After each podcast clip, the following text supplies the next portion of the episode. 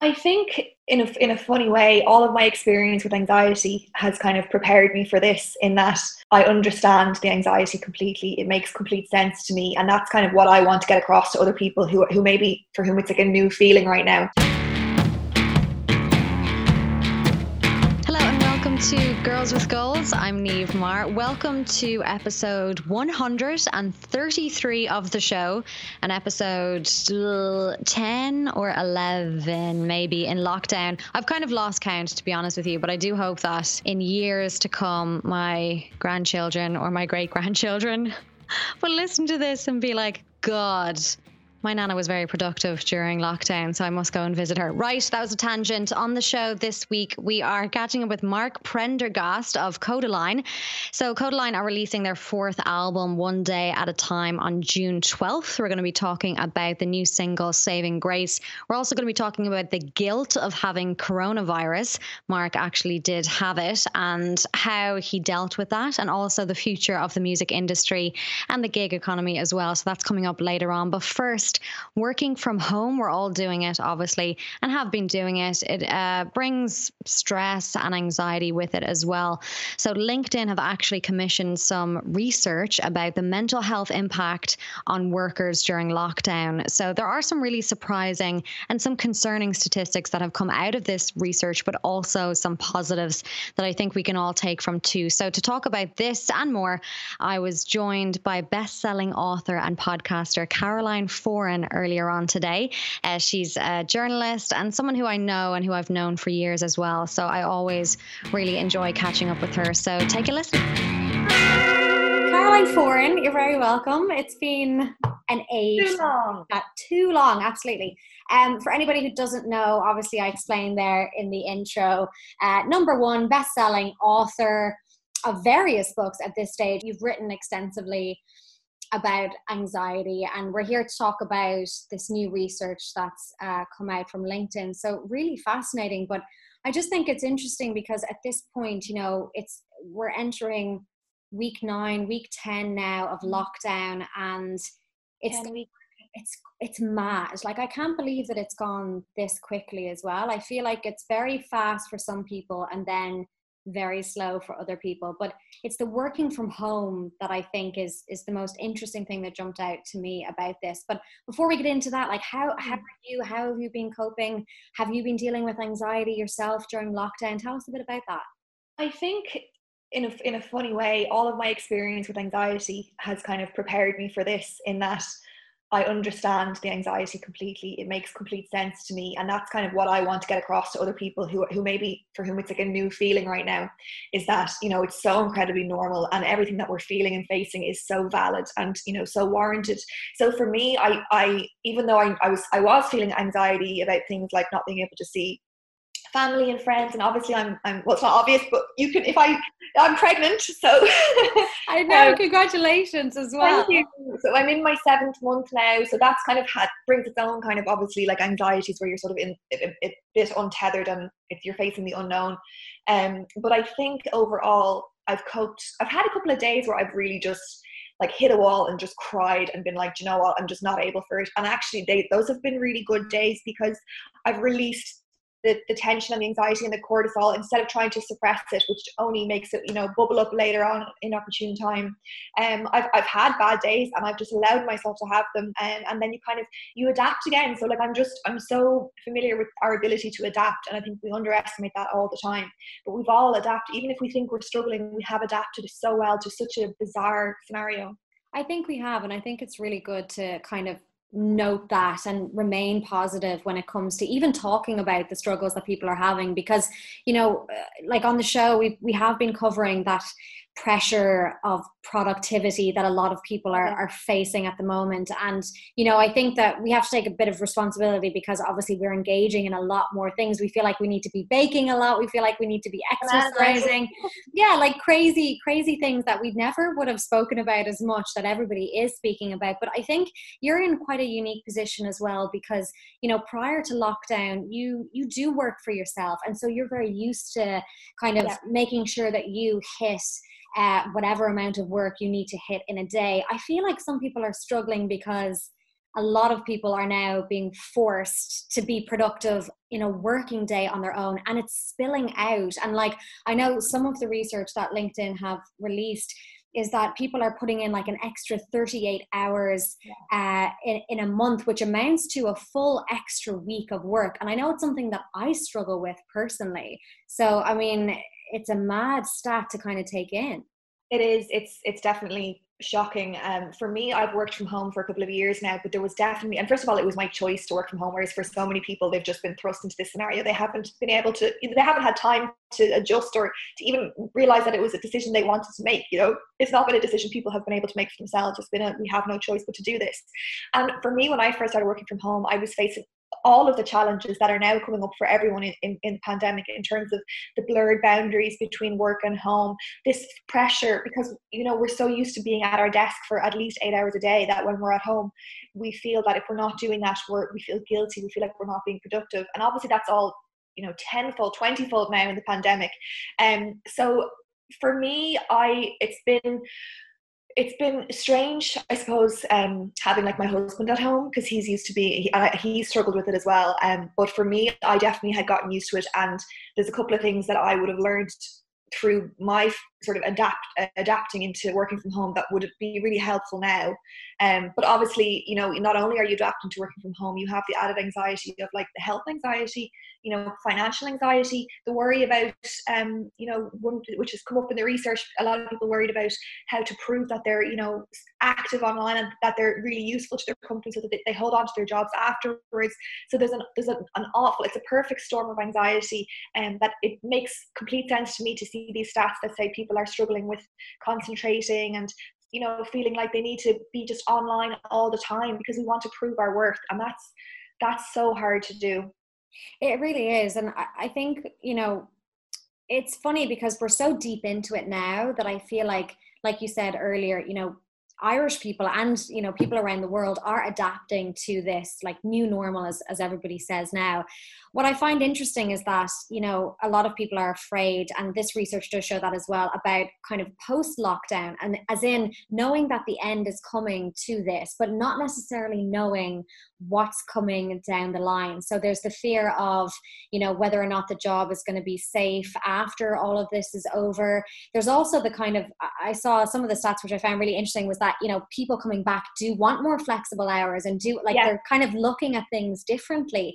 But I suppose this kind of comes down to it comes down to a little bit of control issues, lack of control, not knowing what's going to happen. And I think when people have had anxiety, yeah, that's it. Yeah, and when people have had anxiety and, and understand that, and like like obviously you've written the book on it, you know, it, it's about I suppose trying to get your head around knowing that we're we're not going to know what's going to come next. Yeah. So for me, with when you're facing any anxiety, and obviously like regardless of the pandemic it's really important to understand anxiety what it is why you're feeling it how normal it is. And when it comes to the pandemic if you look at what we're facing and the kind of characteristics are very obvious triggers of anxiety we have it all. So we have this fear of the unknown because nobody can tell us not even the people who are leading our country can know for sure what's going on. And any sense of being out of control is always going to make us feel anxious. So that's a given.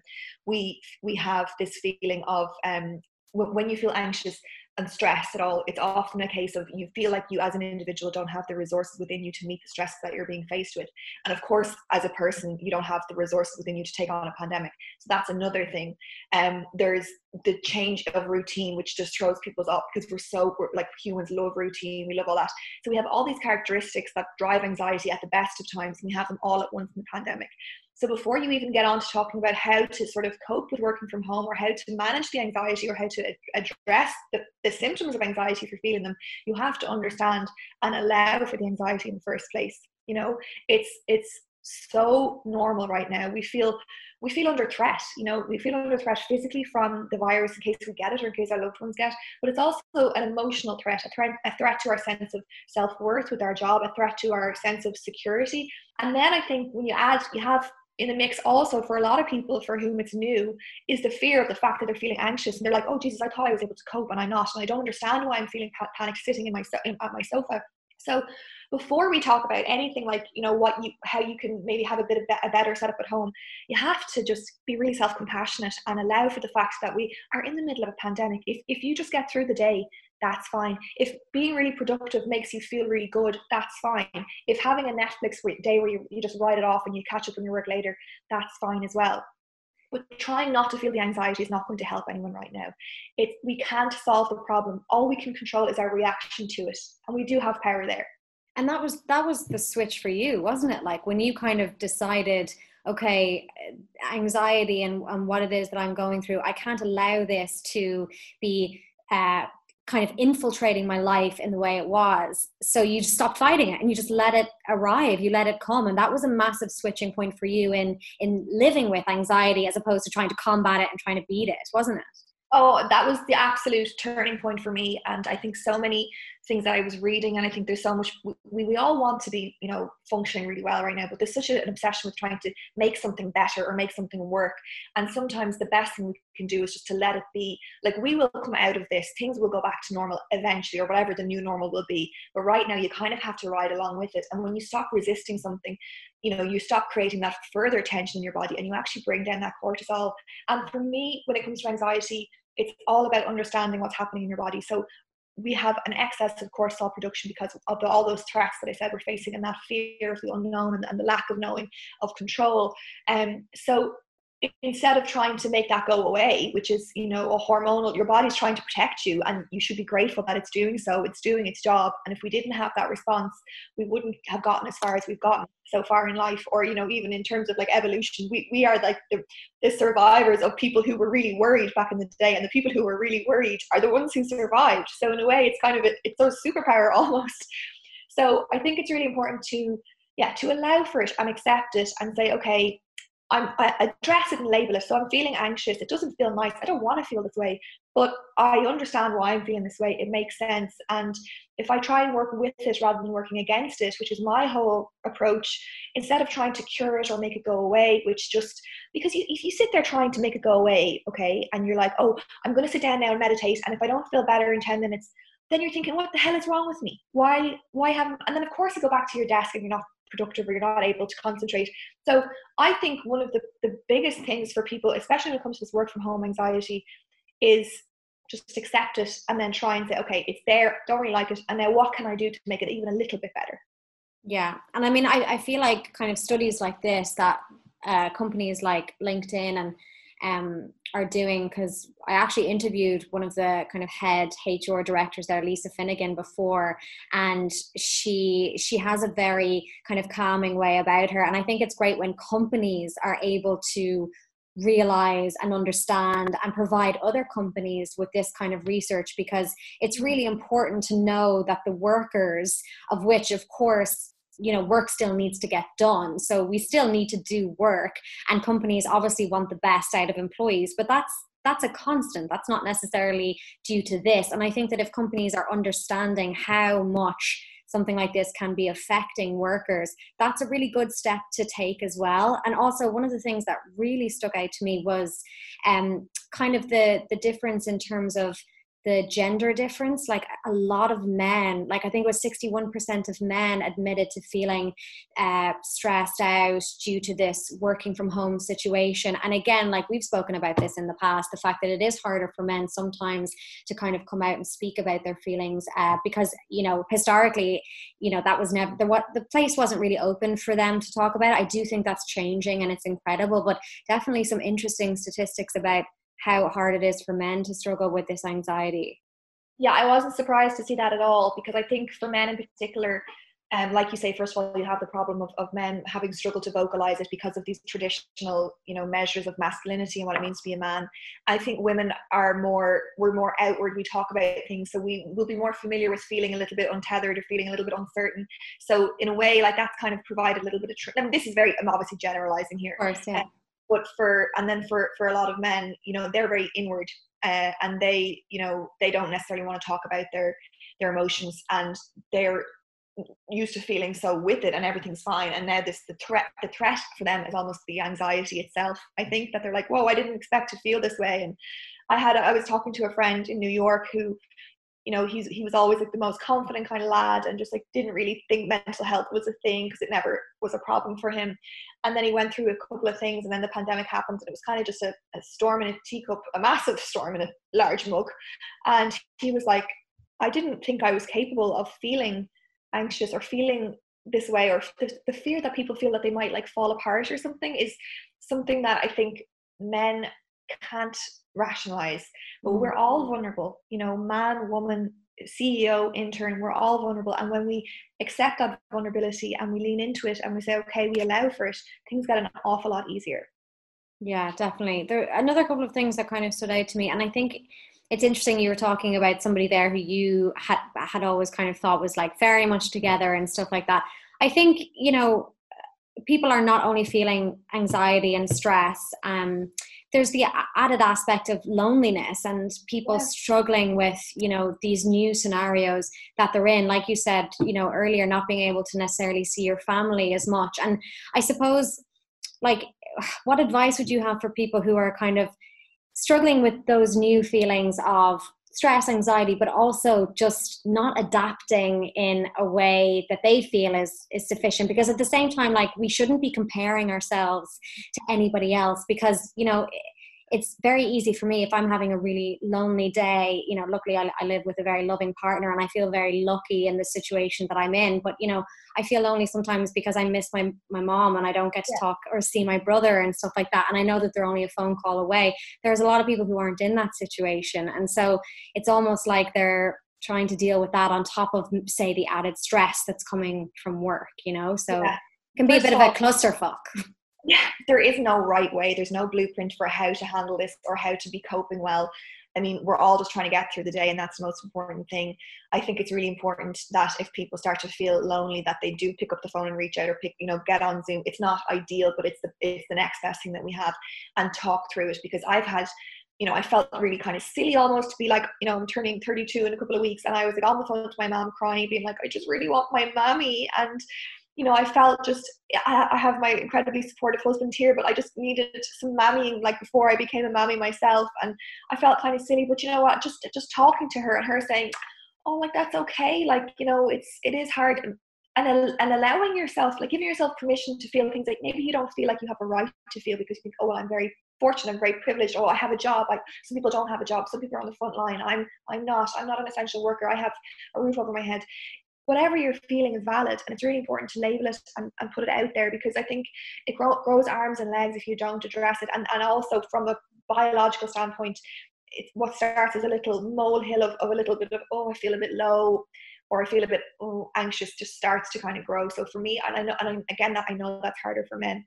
Yeah. but i think we've been put into a situation where we've been forced to try and you know, in, in a way, hopefully it'll stand to us. There'll be a positive that will come out of this is that we've we've had to say, you know what, I don't feel okay right now. I don't feel okay today. Tomorrow might be a different scenario, but I'm going to talk about it. And um, so I, I mean, there is a lot of positives that have come from the research as well, which I think is really important to highlight. Um, and for me, definitely like being at home. Well, I was already at home. I mean, I would have been out and about for meetings and stuff, but having my husband at home through pregnancy has been in some ways really amazing because I haven't been feeling great and he's been able to be there. You know, not that he's enjoyed having to get me breakfast every single morning. So I'm like, I'm not moving from this bed in case I throw up. but we, we've had lots of time together before. We've had lunch together every day. You know, we've had lots of time together before the baby comes along. Um, and we've been able to like really work on our communication as well. So I think that's there's a there's a lot of good things as well and obviously like you don't have the commute and you've got more time to think about you know what's working for you. And, and then going forward the, the research that is, i found really interesting was that people as much as it seems like we're all struggling we're actually like hang on i can make this work for me. You know to have that more flexible i guess i call it work life blending more so than work life balance, balance yeah. that is a a quote from a woman called Wendy Murphy, who also works in LinkedIn, who I interviewed years ago, who just said she gave up on the idea of work life balance long time ago because just the nature of her job wouldn't allow for it. And I think now when we're working from home, we don't have office eight hours, home life, whatever hours until we go to bed. You have to be a little bit more flexible and willing to kind of lean into the work when you're doing it and lean out of it when you're not, and have the confidence to say, I'm working now, I'm not working now. So that's been one of the things uh, for me that I suppose my husband has become good at is, is like and having the confidence to say, do you know what, I'm, I'm going to not work this morning. I'm going to, you know, go for my run or whatever, and then I'm going to shift my day forward. Now, obviously, that, that it has to be said that that depends on a, an employer being willing to be flexible with you. But that kind of brings me to the next point: is that it's really important to have effective communication with your employers to help you navigate through this, and realize that they're humans as well. And you know, as much as it might seem like sometimes people just care about the bottom line, we have to assume that people are compassionate and want to look after their staff. And if you broach the subject of saying, okay, do you know what? I have kids at home and finding this tough. I might start my day a little bit earlier and get things done. Then I might take two or three hours in the middle of the day to like do homeschooling and then I might pick it back up later all you can do is broach the topic and have the conversation. Um, and then I think what's really amazing is that we're realizing that we are proving that we can work from home. So going forward, a lot of really progressive companies like LinkedIn, I'm sure, are are willing to work with their staff to say, well, do you actually need to be in the office every day, nine to five? Um, and that will improve people's mental health massively because they, they, they have that flexibility to make there because your home life is just a, so much of a priority as is your work life. And um, so so yeah that's really that's one of the really good things to come from the research that people are confident that actually maybe we don't need to stick with this old kind of style way of working all the time. Absolutely and i love that you kind of went positive as well because you know it is a shitty time for a lot of people but i do think that like i was reading in some of the research there said that like a fifth of, of female um, respondents said that they've made really deep personal um, connections that potentially weren't there before. They've like it's really affected the kind of relationships that they're putting more time into, and that's a really good positive. Like, and what you were saying there about broaching subjects with your boss if you are struggling. I mean, it, throughout my entire career, whenever I've had real anxiety about like approaching a subject with a superior, nine times out of ten i had built it up to be a bigger deal in my head and it was grand and like you yeah. said they're people too and so if you're struggling with something you know have a chat with them be honest with them tell them because they're they're going through it as well and so it's really good to have that communication I think one of the reasons why people's communication and relationships are maybe improving despite the distance is because we're realizing that we're all vulnerable. Like like I said, like whether you're CEO or whether you're intern level, we're all struggling through this. We're all trying to cope and when you lean into that vulnerability and think, like you said there, like when you go to talk to your to your manager saying, Joe, I'm finding this tough, they're not from another planet. They're human. They have their own vulnerabilities. They're worrying, oh, how am I coming across to the, the people that I manage?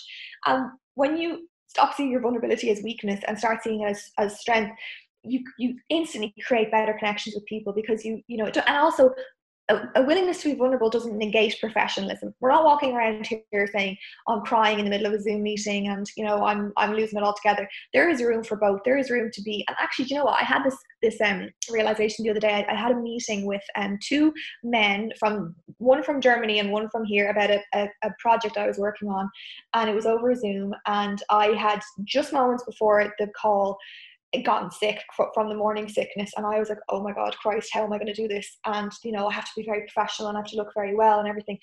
And I was like okay I'm just I, I was trying to pat on a bit of Charlotte Tilbury after and I looked like a corpse. And when I got on they were like oh how are you? It just came out of me and I just said do you know what? Not great to be honest like really struggling with the morning sickness this today and um, so like oh I kind of made a joke about how I looked a little bit um puce and I said anyway look feel a little bit better now let's get stuck in. And I don't know how they reacted to that. They maybe maybe they felt uncomfortable, or maybe they didn't even bat an eyelid. But I thought it was really important to be like, there is room to be human and be vulnerable. Like for for example, here we are having a professional conversation. I you know the doorbell could ring, my dog could start going mad. My husband was trying to exercise, and I was like, stop banging on the ceiling. So we have to allow for that human breaking down of those barriers of like professional and human can still be professional and you can still be productive and you can still achieve everything. Like just because i was you know vocalizing that i was having a hard time with my pregnancy to these men who maybe were like oh what's this about? didn't stop me from getting my job done. It yeah. just made appealed to their vulnerability as well. And then i actually feel like our conversation our communication has been more has been a little bit better and more real for that as well. So yeah. that's another kind of positive to, to have come from it. We, we're all in this together and we all know it's tough so we're all able to say let's just all give each other a break. Definitely. And we're like letting our bosses and our colleagues into our homes as well on a personal level which we never had of done before which i think is so interesting. Um i suppose for our audience caroline so i'm going to let you go soon because i know that um you're busy and you've got lots to do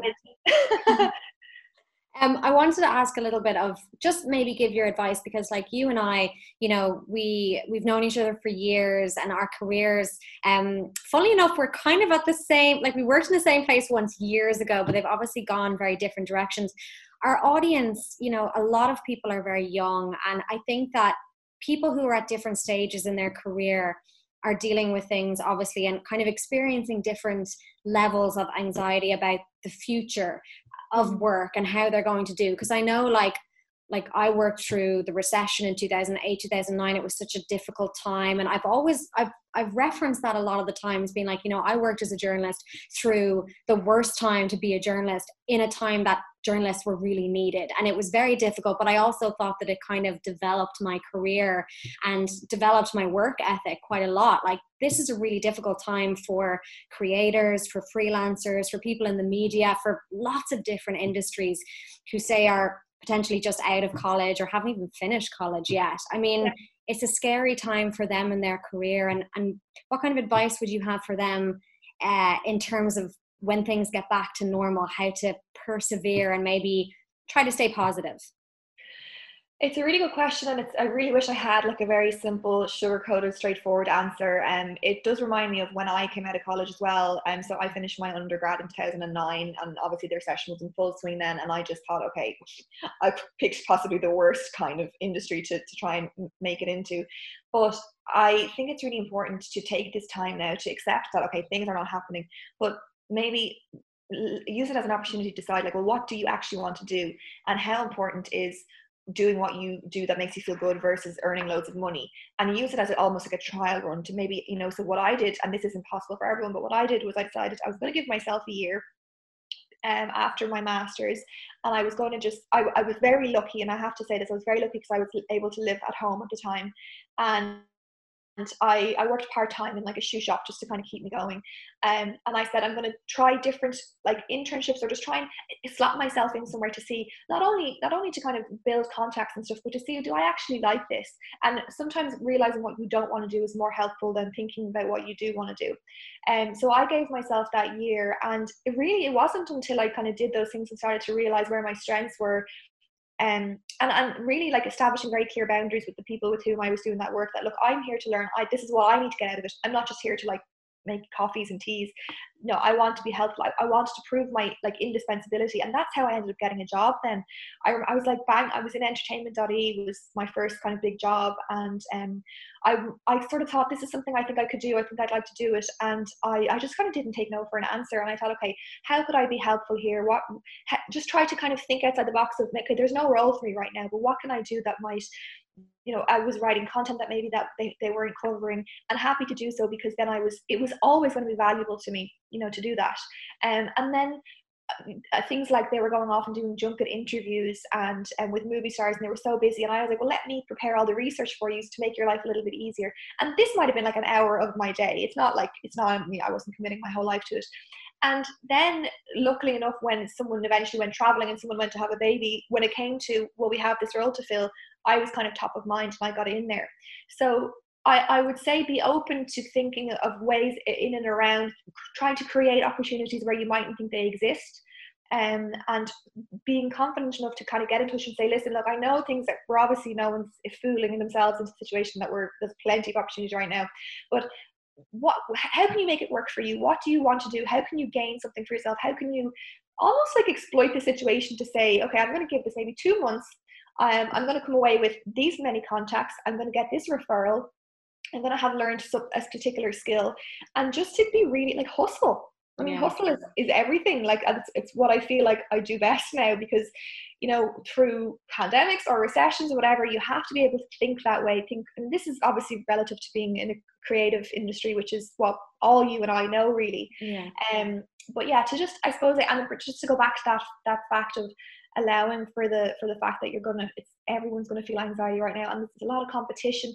And it's not just like those anxieties aren't you know i can't just say oh just don't feel that way because they're not they're not untrue. They're not just in your head. Like a lot of the time with anxieties it's like oh is that actually a factor? Is it opinion? And, and sometimes it's just opinion and conjecture and it's all wrapped up in anticipation.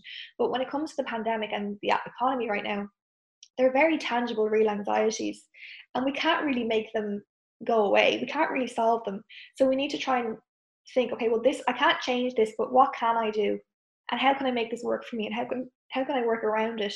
And I think to, to have that more flexible thinking will always stand to you. And I think it'll be oh, obviously, you know, it's it's so incredibly hard for people, but like for you and I, coming out of that time in the recession was the best training we could have gotten possibly to not be just handed something and told oh you know we have to work hard. We have to always prove our our value and not to the extent that it's going to be detrimental to your mental health but yeah. but do so in a way that still puts you first.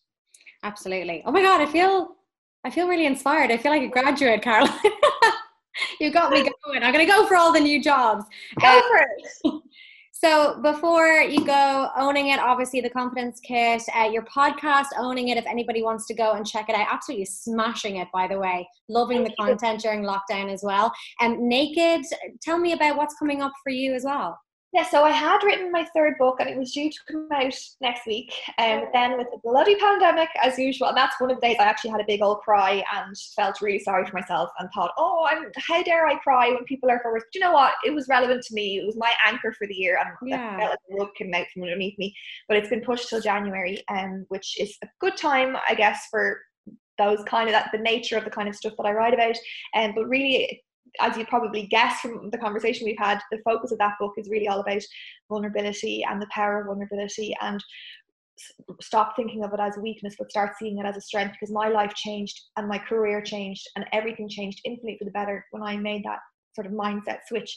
So it's there's it's called Naked 10 Truths to Change Your Life and each there's there's 10 different truths and each truth offers sort of like um, a behavioral or a thought or a cognitive distortion or kind of thing that we're all we're all kind of capable of feeling, such as I feel that someone else's success takes for mine, which is a big one for me that I've struggled with. It's not a nice thing to admit, but it's hard when you know with social comparison. You're thinking, oh, someone's success makes you feel bad about yourself, and then I try to dive like kind of dive into the psychology of that. Why is that? And for example, with that, it comes back to a fear of scarcity, and that's something we're feeling now as well because there's less opportunities. This fear of scarcity, yeah. evolution.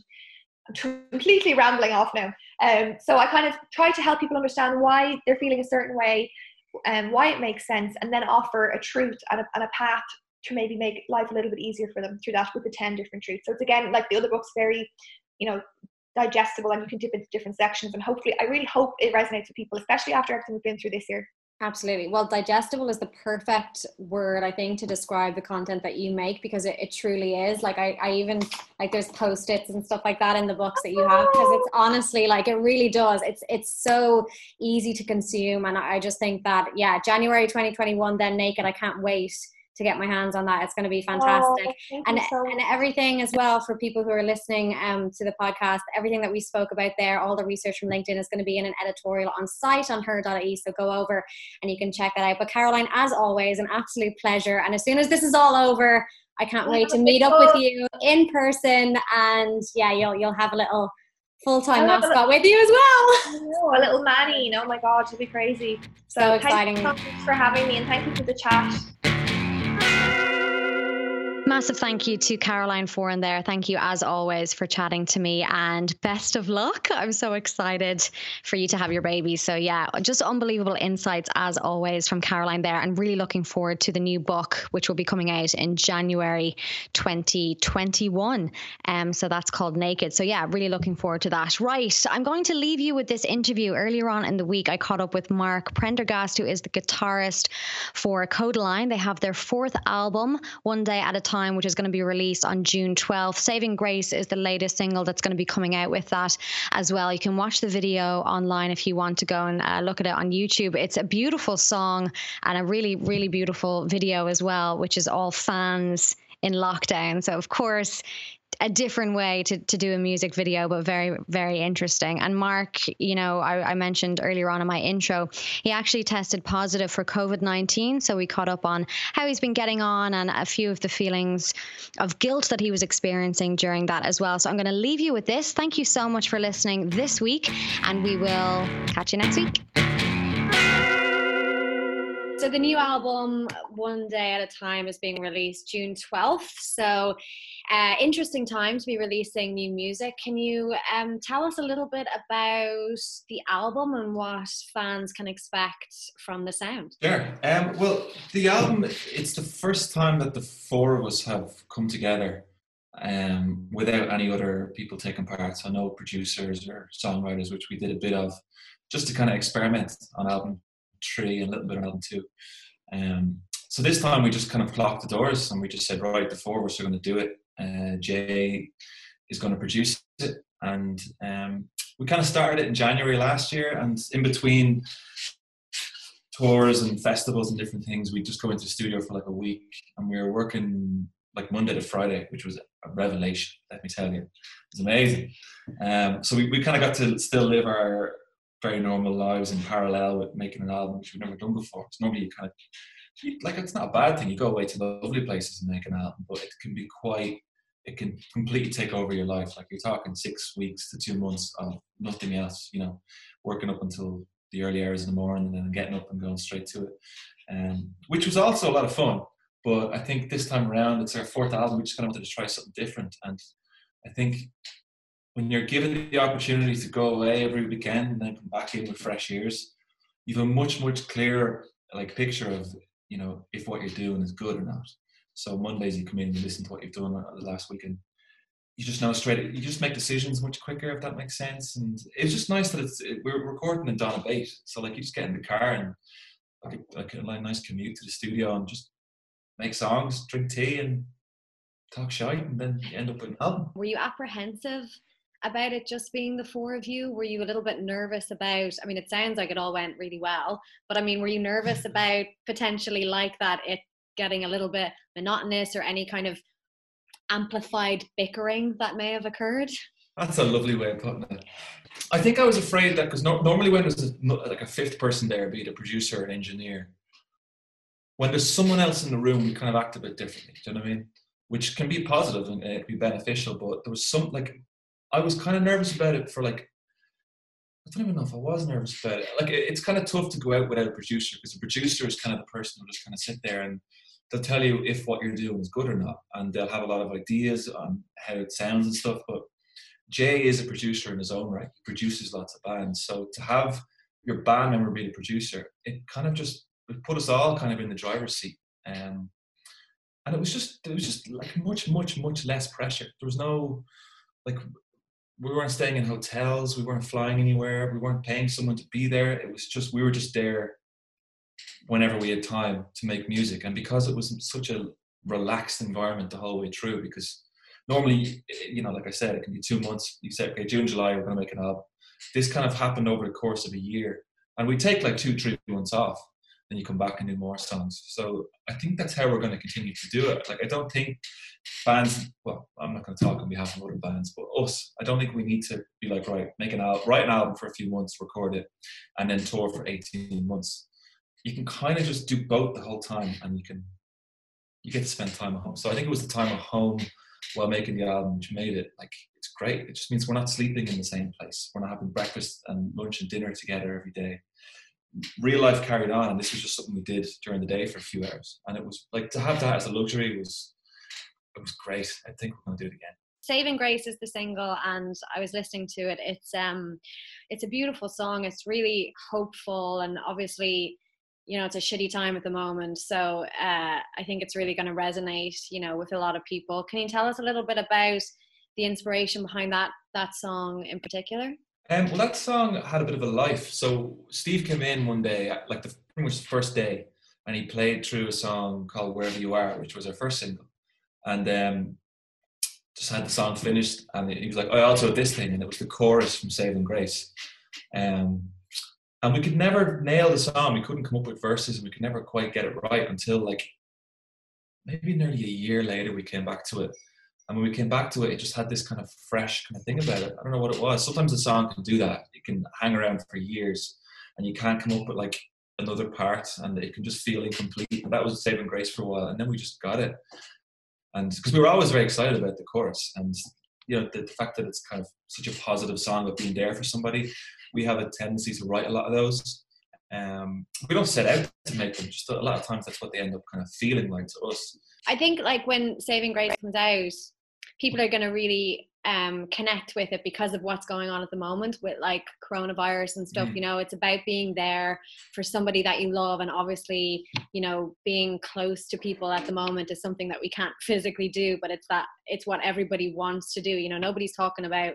Well, some people are talking about like the fact that we can't get our hair done and all this shit, but mostly people are saying, you know, we can't hug the people that we, the people we can't, you know, we can't hug the people that we love and stuff. So, I mean, a happy coincidence, or is that just the power of you know writing a, a good song that's going to kind of stand the test of time?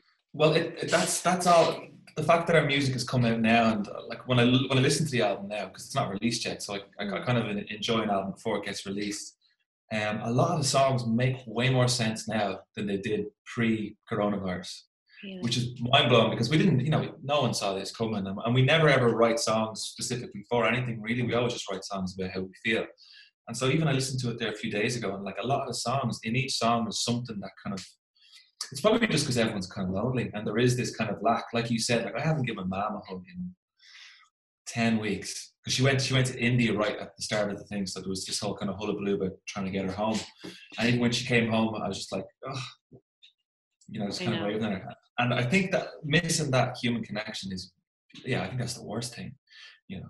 So um, yeah, if our like a, a lot of our fans online are saying that a lot of our songs feel like they were written for now, and they yeah. weren't at all. But that's that's just a happy happy coincidence. Now we did make a video for Saving Grace that we asked fans to send us videos of them in their houses and just what they're up to and stuff. And that made re- me really emotional because we always make videos for the fans, whereas this time the fans just made a video for us. And it was just totally like bizarre, but also kind of nice to see into someone's home and, you know, they're singing along to a song or they're just sitting on the couch watching TV and it's like, and they're on the other side of the world. I think that's the only thing that's kind of keeping people somewhat sane is the fact that there's no fear of missing out because yeah. everyone's doing the same thing. The most mundane things become like driving to the shop. Holy shit, it's the most exciting thing. It's so it. exciting. I try and spend some. I walk around the petrol station as if I'm walking around like H and M looking for clothes. I look at something for ages, like just looking at the Mercados, being like, nah, you know, just trying to prolong the experience of not being at home. So uh, yeah, it's weird. I know it is. It's weird. It's a it's a different world we're now. And I mean, in terms of, you know, I kind of want to ask about the wider music industry slightly because you know we were speaking there about it being your job and stuff. And I've, I've interviewed a few bands over the last few weeks and you know obviously touring and you know gigs and festivals and stuff is a huge amount of uh you know band's income. So i mean is it something that's kind of stressing you guys out a little bit or are you both are you more just like well look this is completely out of our control and we're just going to kind of go with the flow and, and see what happens. Because i do think that like the gig economy is going to be really affected by this in the long run. Um hugely yeah. It's it's it's a really really weird time it's it's just really tough because we're very very tight with our crew you know our working crew and there's not really much there's no just there's no gigs happening i don't think for the foreseeable future. So you're just kind of at the mercy of this thing. And yeah it is stressful but it's also like when something is so far out of your control and you can do nothing about it, it's not really worth worrying about. We're just kind of at the mercy of it, and we're just kind of waiting for the gigs to come back. But no, like to be completely honest, yeah, it's really fucking annoying that like our entire year is just kind of on hold. And but so is everyone's. That, that like so is everybody. So it's not like it's poor us. You know, look at us. We can't play the Olympia. You know, like we understand that we're privileged, but it's just it's going to probably be the last thing to come back because it's a public gathering of, and like the more people the better for us you know? So that's kind of it's going to drastically change. I, I, think it'll drastically change it for the next kind of couple this is just my, my thinking for the next kind of tr- like two three years. But i think once hopefully once this thing is completely gone with vaccines and stuff people need like you need like David Grohl did this Instagram post yesterday where he talked about the kind of feeling of a concert and like the importance of it. And you should, it, it, he nailed it. Like just that energy of being in a room or like with thousands of people, you can't replicate that anywhere.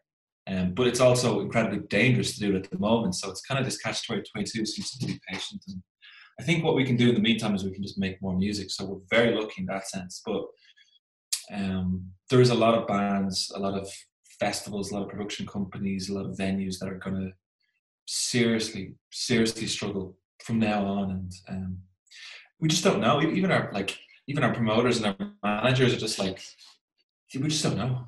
It's, yeah. it's mind-boggling. You just kind of have to wait it out. Um, finally, before I let you go, because mm. I know we're, we're running out of time, uh, how are you doing? How are you feeling? Because I know you were sick, weren't you? Absolutely fine now. Um, completely back to normal. I mean, it was just it was so scary at the time because it was just it was just when the news was breaking of how severe and how serious it was, and then to get it like around then, it was kind of scary. But um, luckily, uh, my it never got past. Like it just I had like no energy, and I was just kind of coughing.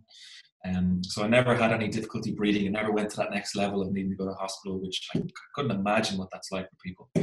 But um, I mean, it was scary, but like my dose was was pretty. It was okay, you know what I mean. But like, it's different for everybody. But I'm fine now. But um, it's just the worst thing is the the fear of like shit. Have I given this to somebody in the last kind of ten days? And like where have I been? I had to go through everywhere I've been, and I had to like ring absolutely everyone I was in contact with. And you're kind of it's it's you're kind of, it's it, there's this guilt that comes with having the virus because you're like, oh shit, what have I done? Who have I? I saw that person ten days ago. I have to ring them and tell them that they might have it. Their father is like you know vulnerable. So like there was a lot of mm. that was more scary than actually having it. Just the the ripple effect of what might have been. But luckily, I got in touch with everyone, and it was it didn't. No one else really got affected. So but that's the scary thing is the guilt. It's it's not actually the actual illness itself. It's like, oh my god, I passed someone in Lidl the other day, and did they make them sick? And well, glad that you're back to full health now and releasing some incredible music. So really looking forward to the full album coming out as well. And yeah, can't wait for gigs in the probably distant future, but it'll come back. so um, really um, appreciate your time, Mark, today. Thank you so much. Thank you.